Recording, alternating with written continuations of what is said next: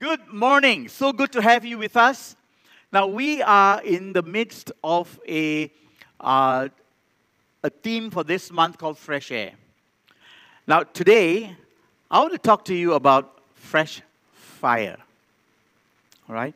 Fresh fire. You look at that picture, you immediately get an idea of where I'm coming from when we talk about fresh fire. Is that picture on? Yes, great.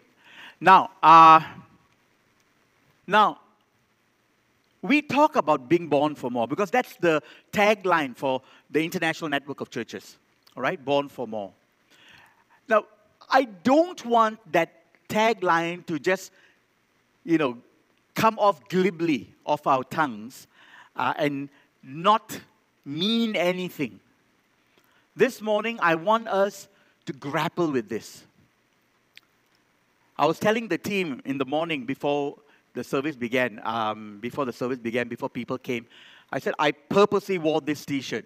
Now, if you can see, I don't think you can see, it says here encounter.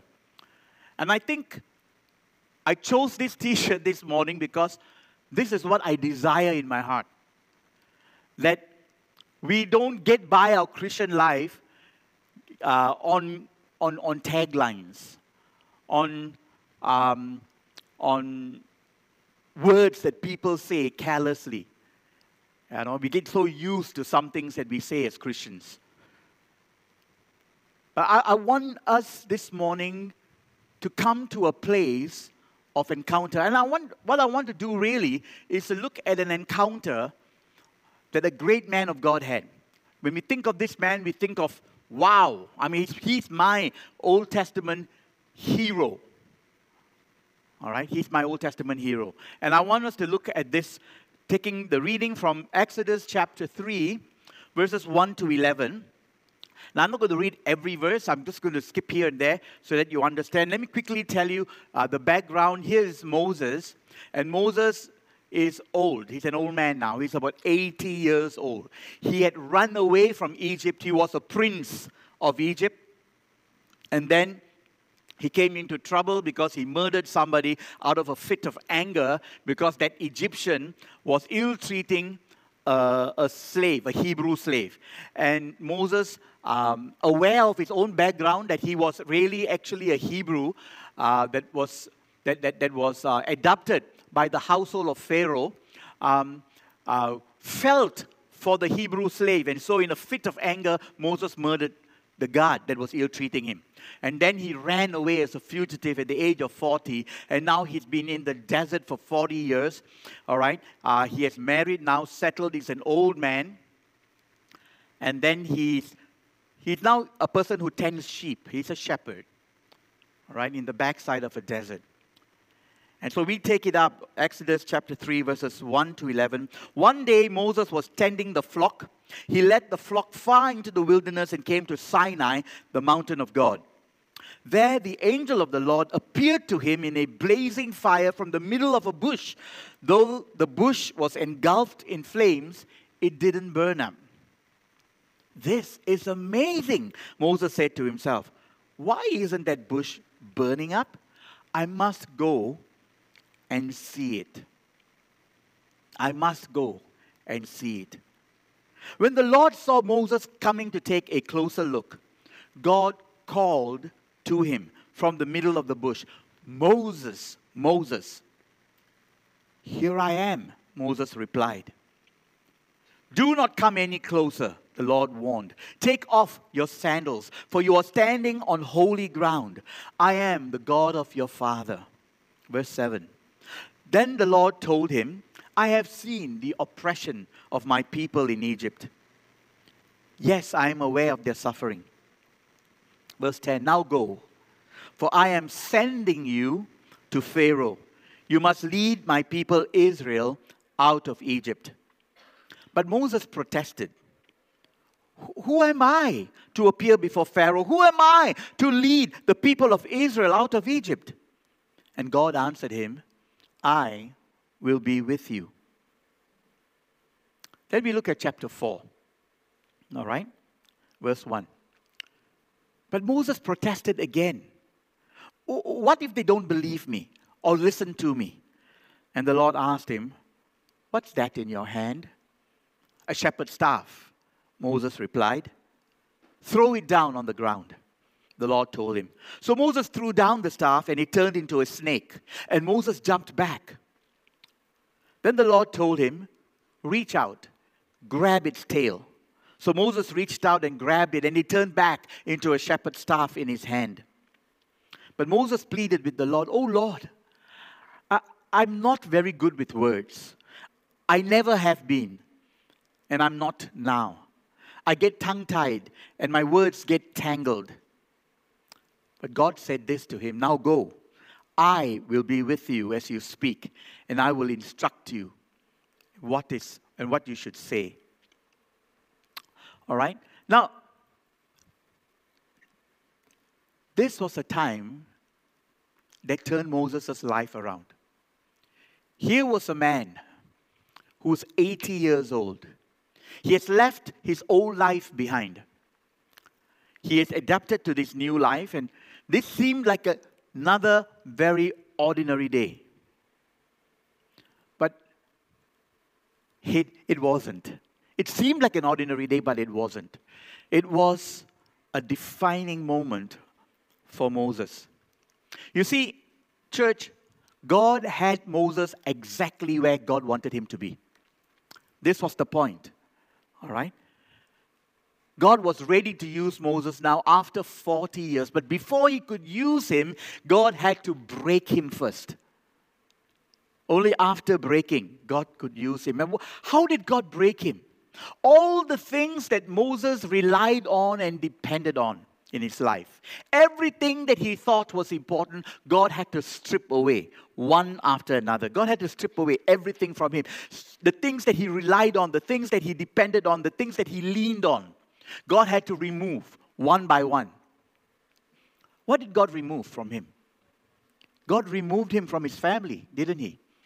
God removed him from his family. He had two families one, his real mother and sister.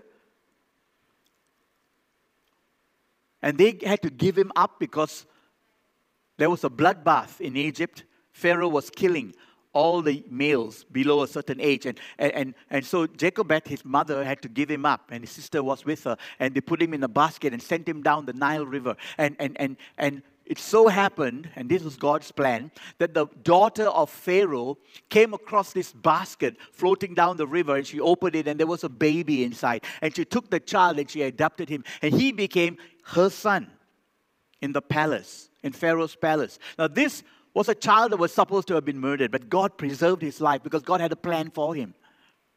And so she, he grew up in the palace of Pharaoh as a prince of Egypt.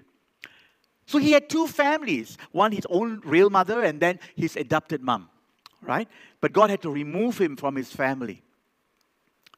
God had to remove Moses from the grandeur of Egypt. Now, Egypt was the supreme empire at that time. It was far ahead in, in its civilization, in its technology, and all of that. In fact, there's technology that the Egyptians, um, um, uh, Egyptians perfected that even until today people can't replicate.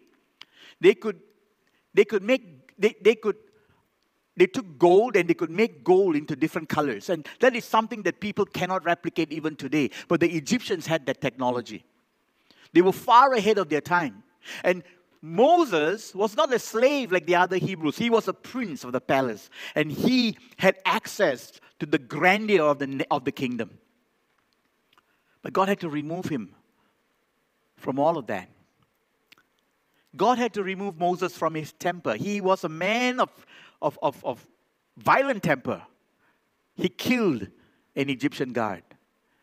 And then he had to run for his life. And God had to remove him from his temper.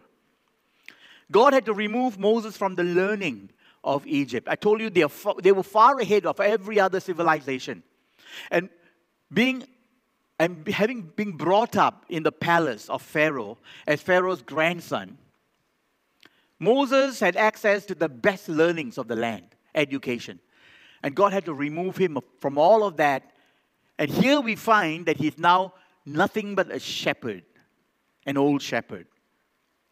All that learning God had to take away so that God had him here at this place. And then God had told Moses, Moses, remove your shoes. God had to take that also. Because Moses, he had his shoes in the desert. There were stones and rocks and all of that. And, and God had to tell him, Look, you have been walking your own way, you have been living your own life. Take it off now. Take off your shoes because you're standing on my ground. You are in my turf. You are in my territory. The ground you're standing on is holy. And Moses suddenly realized that he doesn't dictate now because he is in God's turf.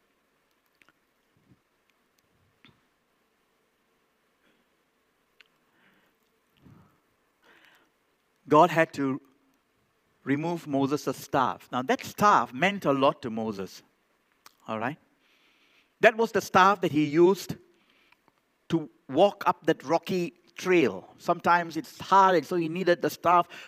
He also used the staff as he shepherded the sheep, and he needed the staff to, to guide the sheep on the right trail. Some sheep would go astray, and he would take the staff and he would guide the, the sheep. Uh, that was the staff that he would use to chase away um, wild dogs and wild animals that would come for the sheep. That was the staff that he was dependent on. And as an 80 year old man, he would probably need that staff also. Little bit. Maybe not as a tongkat, but you know, sometimes in that uneven ground, he would need that for stability. And so he depended on that staff, and God says, throw that staff down. And Moses threw that staff down, and the staff turned into a snake. And he had a shock of his life. The Bible says he jumped back. Now, these are things that happen. Sometimes the things we depend on, the things that we think are good for us, the things that we think that these are the things that are helping me in my life, when we are ready and willing to throw it down before God, we, we, we find out that they are not the things that we expected actually. That the moment we throw it down, we hear the hiss of the serpent. Because those things are the things that have hindered us from seeking more of God. And then we find that God removed Moses from his youth and his vigor. We read a story like this and we wonder wouldn't it have been better if God met him when he was much younger? Then at least he had, you know, his youth with him to do the things. But God had to remove that from Moses because God knew that now is the right time for him. And I'm speaking to you as a church. There are many of us who are older and we feel that let the young people do it, let the young people do it. All they got all the energy. We are old. We are. Let me tell you, sometimes God calls us when we are much older. Because sometimes, for some of us, maybe our youthfulness is what, what gets in the way. Sometimes. Our youthfulness gets in the way. Again, to my young people here, the Bible says, let no one look down on you because you're young. I wish I could be like you right now young, energetic, ready to go. But we all have seasons. And you know, every season where God meets us, whether we are young or old, it's the right season. For Moses, this was it. This was it. All right? This was Moses' kairos moment. It was his God moment. Here, at the age of 80, everything stripped away. He was down to nothing. No longer a prince of Egypt, now a shepherd, an unknown shepherd in the backside of the desert. And then God looks at him and God says, He's ready. I'm ready to use him.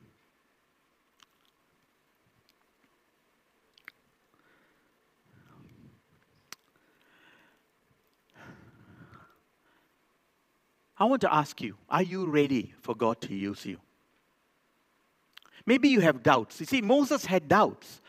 All right, we read that. Moses had doubts. He asked, Who am I?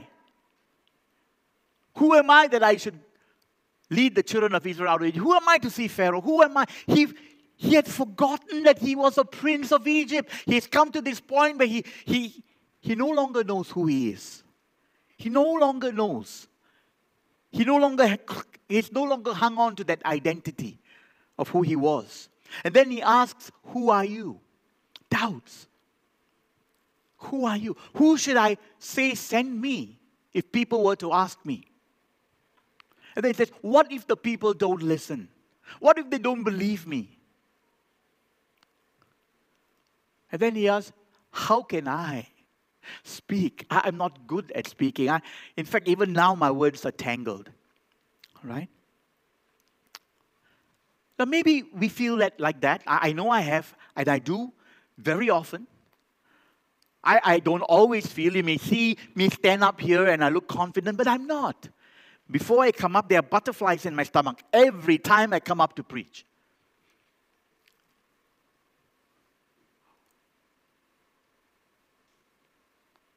I'm never very confident.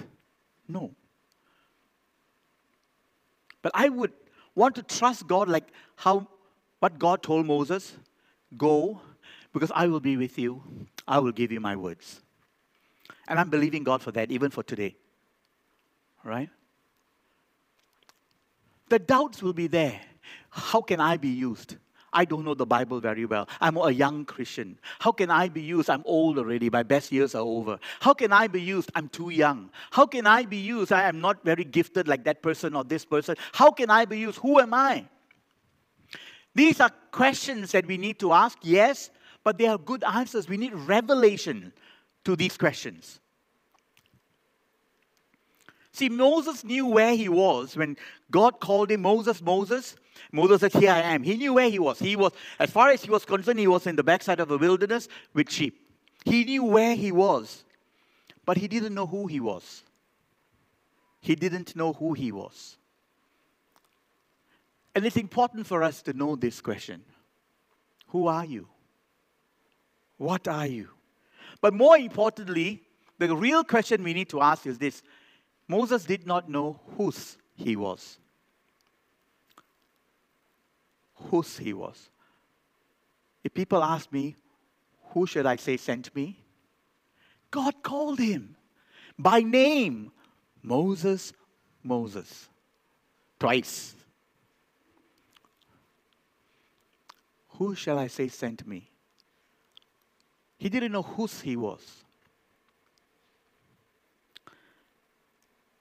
And he didn't know what his purpose was. He was completely clueless. As far as he was concerned, that was a lifetime ago, what happened in Egypt. I'm now comfortably settled as a shepherd in the backside of a desert. That's what I'm here for leading sheep. Not very spectacular, but that's what I'm here for. He didn't know what his purpose was. But this encounter that Moses had, when there was fire from the burning bush, and he was drawn to that fire, and then he heard, hears the voice of God calling him from the fire. That encounter changed Moses, changed him. And in many ways, as what Ross Abraham mentioned last week, it brought Moses into alignment with his assignment. It brought Moses into alignment with his assignment. Now, that is the story of Moses. I, I just want to now look at okay, great story. What has this to do with me? So what? Okay, I, I read this story, I've read this story before. So what? So what? So I'm going to talk about fresh fire and me, fresh fire and you. All right? What has this story to do with us? What has it to do with us today? Why am I wearing a t shirt that says encounter?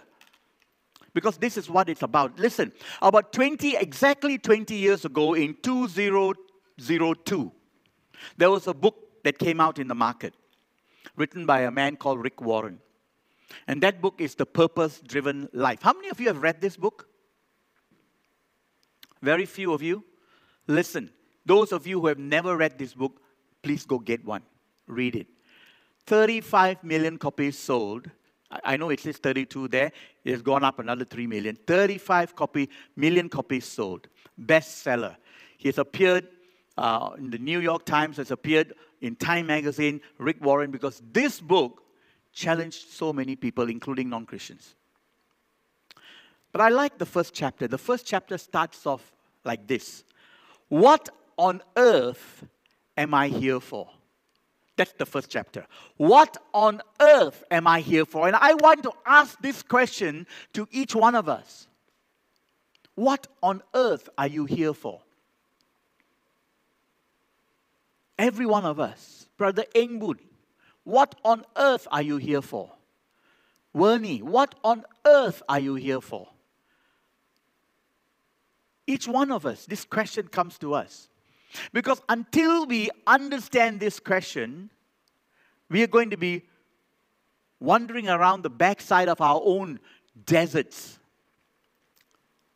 doing something that we were never meant to do. What on earth am I here for? And in, in that book, Rick Warren says this, and I'm going to read this quote. I hope it comes out on the screen. Being successful and fulfilling your life's purpose are not at all the same thing. You can reach all your personal goals, become a raving success by the world standards, and still miss your purpose in this life. I like that. Sometimes we think I've made it because I'm successful. My, I, got, I got my promotion. I'm earning well. I got that car that I wanted. I've managed to get a good house. I've got a good wife. I've got great children. I've got everything that anybody in this world would want. I'm okay. Well, that's in your eyes, you're okay. You know, in my own experience, I was so aware from a very young age that God wanted me to shepherd a church. I, I, I, don't know why, but I just sensed that when I was a very, very young boy. Even before I became a Christian. I mean, I used to follow my mom to church and all of that, and I was one day, one day. And then when the one day came, I didn't want it at all. And I kept running from God, running and running from God. Until God caught up with me. I had my own kairos moment. God had to catch up with me. But in the meantime, I gave all kinds of excuses. I will serve you. I will serve you, even as an elder in the church, even as a pastor in the church without really uh, giving everything. I would still have a business. I will run my business. And my business was successful. My career was successful. Business was successful. I started earning uh, good money. The family was comfortable. And everything was, in a sense, going my way. But deep down inside, there was no fulfillment. Deep down inside, there was this question what on earth am I here for? This? Yeah, I got everything I wanted. I had a good car, I bought a house, children are good, wife is fantastic, everything is good. Able to go for holidays and all of that. But is this it? There was an emptiness. There was something I knew I was missing out on something because I wasn't really doing what God asked me to do and God meant for me to do. I wasn't in my sweet spot. I wasn't in the place where I was meant to be. I was trying my best to justify I need this so that I can do this, uh, but that, that wasn't what God wanted me to do. And that's why Rick Warren said, You can reach all your personal goals, become a raving success by the world standard, and still miss your purpose in life. There are four critical questions that we need to answer. Okay? Who are you? Who are you? Who are you? Are you a student? Are you a businessman or a businesswoman? Are you a homemaker? Are you an employee in some company? Are you a teacher? Are you an engineer? Are you a systems analyst? Who are you? Could I gently say that you're none of those? You're first and foremost a child of God that God has called personally. Like how God called Moses by name Moses, Moses. God has called you by name. So you're first and foremost someone whom God has called, who happens to be a teacher or a systems analyst or an engineer or a businessman or a businesswoman. That is what you are in, you're doing. But that's not your main calling. Second question we need to ask whose are you? Do you belong to your company? Do you belong to the boss who hired you? Or do you belong to the Lord? Many of us would do anything for our company because they are paying us. Listen, we're getting it wrong, church. We're getting it wrong. We don't belong to our boss or to our company. We belong to the one who called us by name. Come on. We belong to the one who called us by name.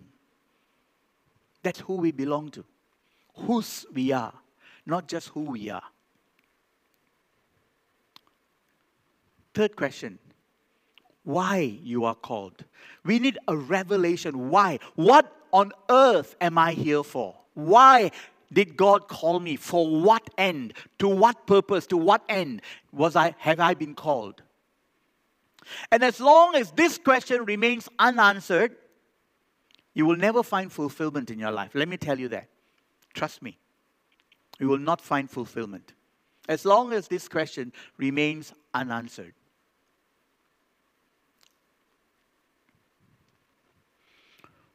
Why did you call me? Why did you call me? And only when you answer that question can you answer the next question Okay, so what do you need me to do? What do you need me to do? You can't ask this question without having the third question answered, isn't it? Why did you call me? If it says, okay, Stephen, I called you to shepherd the church, okay. Of course, my excuses are there, like, like, like, like Moses, why me? Who am I? All that. that. Those, those questions I did ask God. But then my question is okay, Lord, what do you want me to do next? Yesterday's Crave conference, another one of the screensavers said this Note to self. Uh, I like this. God has placed me in my campus for a reason. For students, huh? God has placed me in my campus for a reason. Note to self. For a reason. Note to self. God has placed you in your company for a reason. Note to self. God has placed you in this family for a reason. Note to self. God has placed you to be a parent to these children for a purpose, for a reason. Note to self. God has placed me in this church for a reason note to self. And I want to challenge you this morning to write down a note to self and remind yourself that you're here for a reason and a purpose.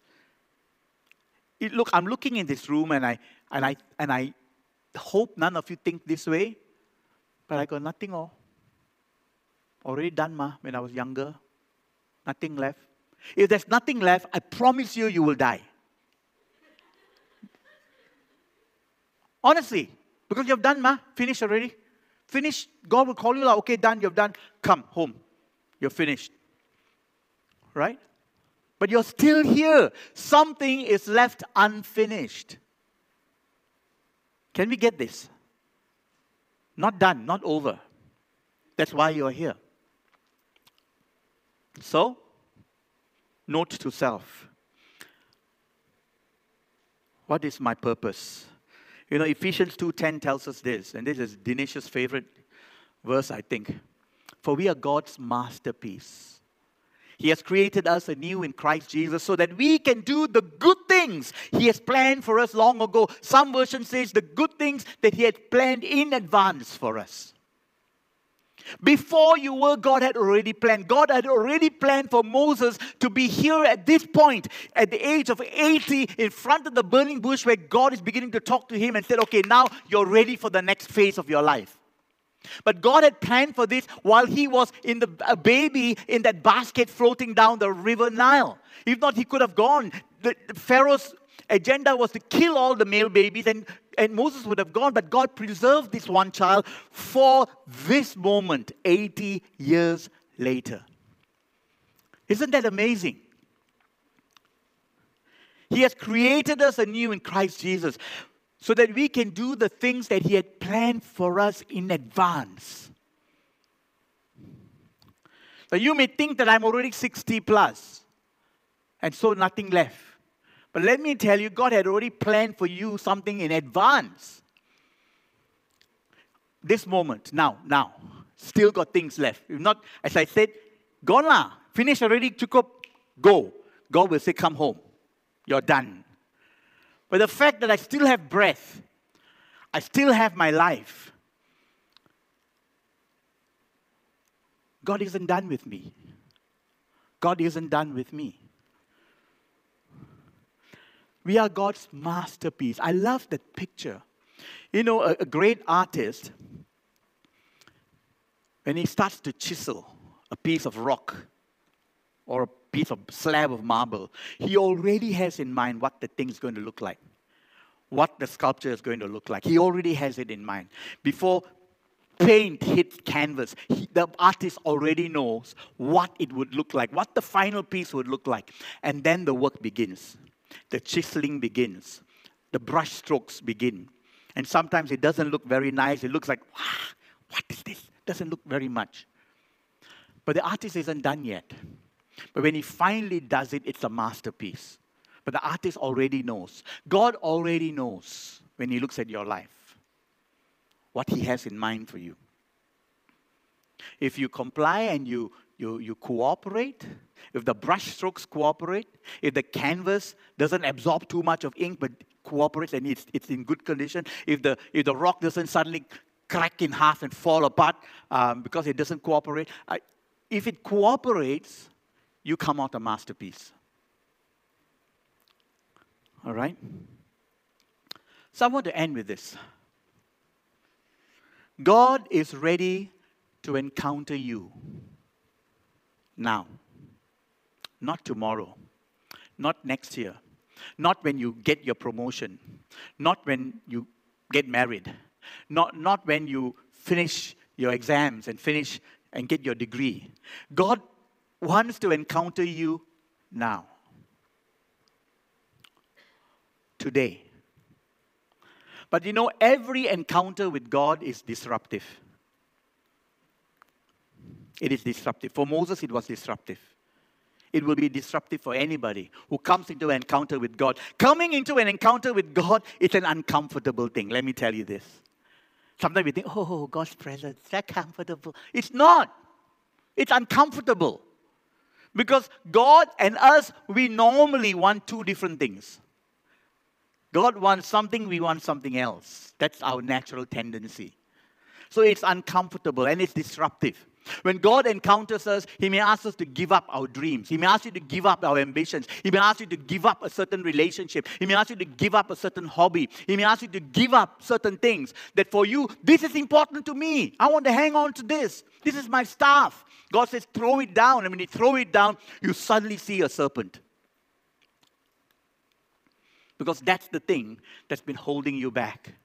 That's the thing that's been sabotaging God's plans in your own life. Every encounter with God is disruptive. Are you prepared to have your life disrupted so that you can embrace God's purpose and plan for you? But that's the only way you're going to find fulfillment. Let me tell you that. Okay, that's the only way. So if you stop fighting God this morning and say, okay, God, I bow before you and I hear you from through the fire, the bush, the burning bush. All right? I hear your voice. I hear you calling me. I know what this means. You want to strip away everything because the fire of God will refine you of everything that holds you back. Everything that holds you back. It will refine you. The things that you thought are important, the things that you thought you cannot let go, those things the fire of God will refine you. It will strip away everything so that you have nothing left to lean on except God. And when you're ready, when you come to that point of your life and you have nothing else to lean on except God, then you're ready. But not before that. Okay? So before that, be prepared for more disruptions. But that's the way God works, yeah? But the key to it all is this, church, listen. It is hungering after God and after your purpose in life. That's the key. Because Moses saw the burning bush and he could have easily said, huh, interesting, and walk his way. But he was curious and he says, let me go nearer and say, what is this amazing thing is this? That the bush would burn without burning up. And so his curiosity and his hunger to know more about the bush drew him there, and then he had that encounter. He had that moment with God. There must be a hunger, there must be a desire so that you find your purpose, God's purpose for you. If you don't have that, let me tell you what happens. You will miss God's plans, even though God has called you. You, may, you will miss God's plans. Many people in the Bible, we read that. God called, and they stepped into it for a while, and then their plans became more important and they missed out. People like Samson, for example, we read of this in the scriptures. And there are many Christians whose lives have gone that way. The key is hungering after God, hungering for God's purpose in our lives. It doesn't matter how young you are. I'm looking at people like Isabel. It doesn't matter how much older you are I will be very kind and just say, like people like me. It doesn't really matter. But the fact that we are still here means that God isn't done with me.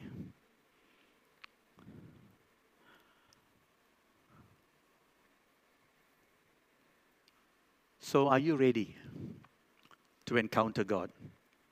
Or are you quite comfortable the way you are? Because you can go through life this way, God will not force you, but you will just miss out on God's purpose. And you will live your life doing what you've been doing all the while, working so hard, getting just enough, give your family, and then needing to work again so hard, get enough to give your family, working so hard, get enough, give your family, work so hard, get enough, get family, and end of the year pay tax, and then work so hard, and then finally, after all that, you die. It's a tor- horrible life to have. I want some purpose, I want some meaning, I want some excitement, I want an adventure, and God has all that wrapped up ready for you to step into. But you need to come to Him and say, Lord, I hear you. What do I need to do? What is my purpose? What do I need to give up so that I can hold on to you? You know, Moses threw down his rod, it became a serpent, and then God says, pick it up again. Sometimes God tells you, okay, now that you're ready to give up, I, I actually wanted to use you here in your company. I wanted to use you here so, as a mom or as a dad. Pick it up again. And when Moses picked it up, after that, you read in the scriptures, it's no longer called the staff of Moses, it's called the rod of God because he had given it up. And then God says, okay, now you're ready to pick it up again. It's no longer the staff of Moses. It now becomes the rod of God. And God used Moses and his rod to do great things. All right? But firstly, you need an encounter with fresh fire. And I'm going to challenge you this morning. And those of you listening online, God is there in the room with you. And God is encountering you this morning, and He wants you to come to Him. Are you ready to have your life disrupted? Are you ready to embrace your calling and your purpose? Because God has called each one of us by name. He didn't call Moses, hey, hey, you over there. He called him Moses, Moses by name. And God calls us, each one of us, by name. Each one of us, He has a tailor made purpose. Each one of us. And He's the master artist, ready to take our lives. It may be, it may be, as far as you're concerned, it may be a nothing life. Moses thought that he became a nothing. And when he was a nobody, God could use him. When he says, Who am I? What am I? Where the people? Then you're ready. Moses, you're ready now. Stephen, you're ready now. When you think you're a nobody, then I can take you and I can use you and I can hold you up to the world and say, This is what I can do when someone gives their life to me. This is what I can do. God wants to do that with your life. Father, we come to you, Lord. You see your people. That, Lord, they've come to you. They really want you, Lord, to give them revelation as to why you called me, why you called them by name. What is your purpose? To what end are we to live our lives for? What have you called us to do? What have you called us to be? Lord, we sometimes we wonder who we are, but remind us of whose we are. That we don't belong to the people who, who deposit money in our bank account every month. We don't belong to them. We belong to the one who called us by name. We are not a faceless person to you because you have already prepared the works for us in advance so that we could step into it and become your masterpiece. Lord, we want to live that kind of life. We don't want to be walking around, trudging around in the backside of a desert, Lord. We want to be the people who, who you use to open up Red Seas, people whom you use, Lord, to do great things for you. Because you have already prepared these things for us in advance. We do not, we do not want to waste our lives. We want to be people who live our lives to the full for you. That is what you have called us, Lord. You said you've given us life and life in all its fullness. A full life isn't the kind of life that we that we have right now, just walking around in circles, uh, earning a daily wage or monthly wage. Lord, there's more to it. We were born for so much more. So, Lord, we pray that this morning, even as we stand before you, that, Lord, there will be a real encounter in our spirits, that you'll begin to deposit, Lord, precious, precious, precious revelation of what you want us to do, what our assignments are, so that we can bring ourselves in alignment with your assignments. And so, Lord, right now, even as we stand before you, we pray, God, that the love of the Father, that we would be drawn to the love of the Father. And we would understand that despite the fact that we think we are nobody, but Lord, it is your grace that has reached out to us and reminded us that in your eyes, we matter. In your eyes, we are valuable. And then, Lord, may we step into the power of the Holy Spirit. So that, Lord, that power would release us to live a life of purpose for your glory. And all of God's people say, Amen. Amen.